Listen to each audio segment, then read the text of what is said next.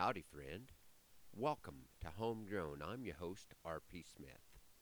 Our epic deconstruction project came to an abrupt end this week when the big guns came to clear the building site.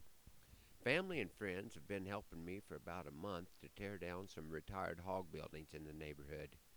We didn't get everything salvaged that we would have liked, but probably more than we can afford to put back up. Our place has been an ongoing recycling project pretty much from the day Beth and I were married. In fact, on the way home from our honeymoon, we loaded up the back of our El Camino with a load of cut up railroad ties near Mullen and went back with the stock trailer for another load the next day. The ties have been used under the working chutes and alleyways in the barn and corrals and the sides and part of the sheep barn.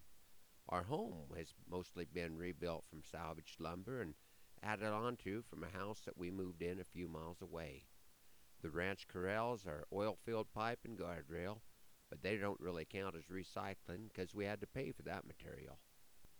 As I think about the work that lies ahead in putting this steel, lumber, and concrete back into a usable form, I appreciate the business that I'm in that cycles the resources of water, sunlight, and soil and lets us use cattle and sheep to harvest the bounty. As I study what we still owe the bank after selling our steer calves, I realize I don't have this cycle all figured out. But I'm very thankful to be a rancher and to hopefully have a little more time to make this deal work.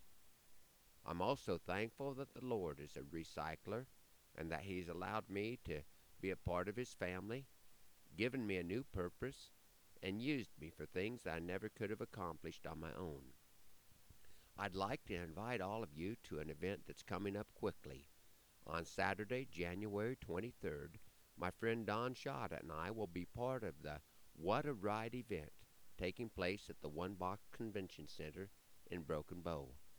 The main speaker for the evening will be former professional bull rider Terry Holland. The meal will start at 6:30. Tickets for the meal and program are $15.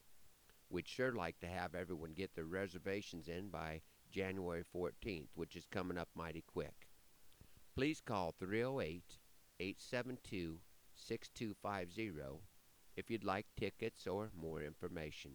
I sure hope you can join us and be part of a very positive event. Speaking of positivity, rodeo, and recycling, I think I'll share a little poem that I call To the Participant.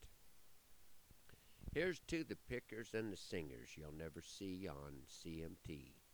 To the undiscovered poets that read their prose for free. To the roper whose loop comes back empty. The barrel racer whose horse won't bend. The rough stock man who is dismounted before the whistle signals his ride's end.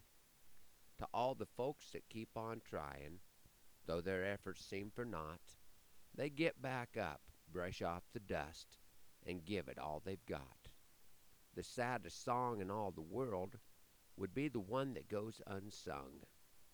If you are life's participant, then victory's bell has rung. When the adrenaline has slowed to the surging of your veins and the tension of your grip has loosened on the reins, if your talents have not raised you far above the rest, all that really matters, friends, is that you give your best.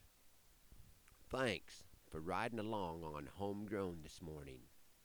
Hoping that the Lord blesses you real good today, that He is raining on your place, and that our happy trails cross again soon. I'm R.P. Smith.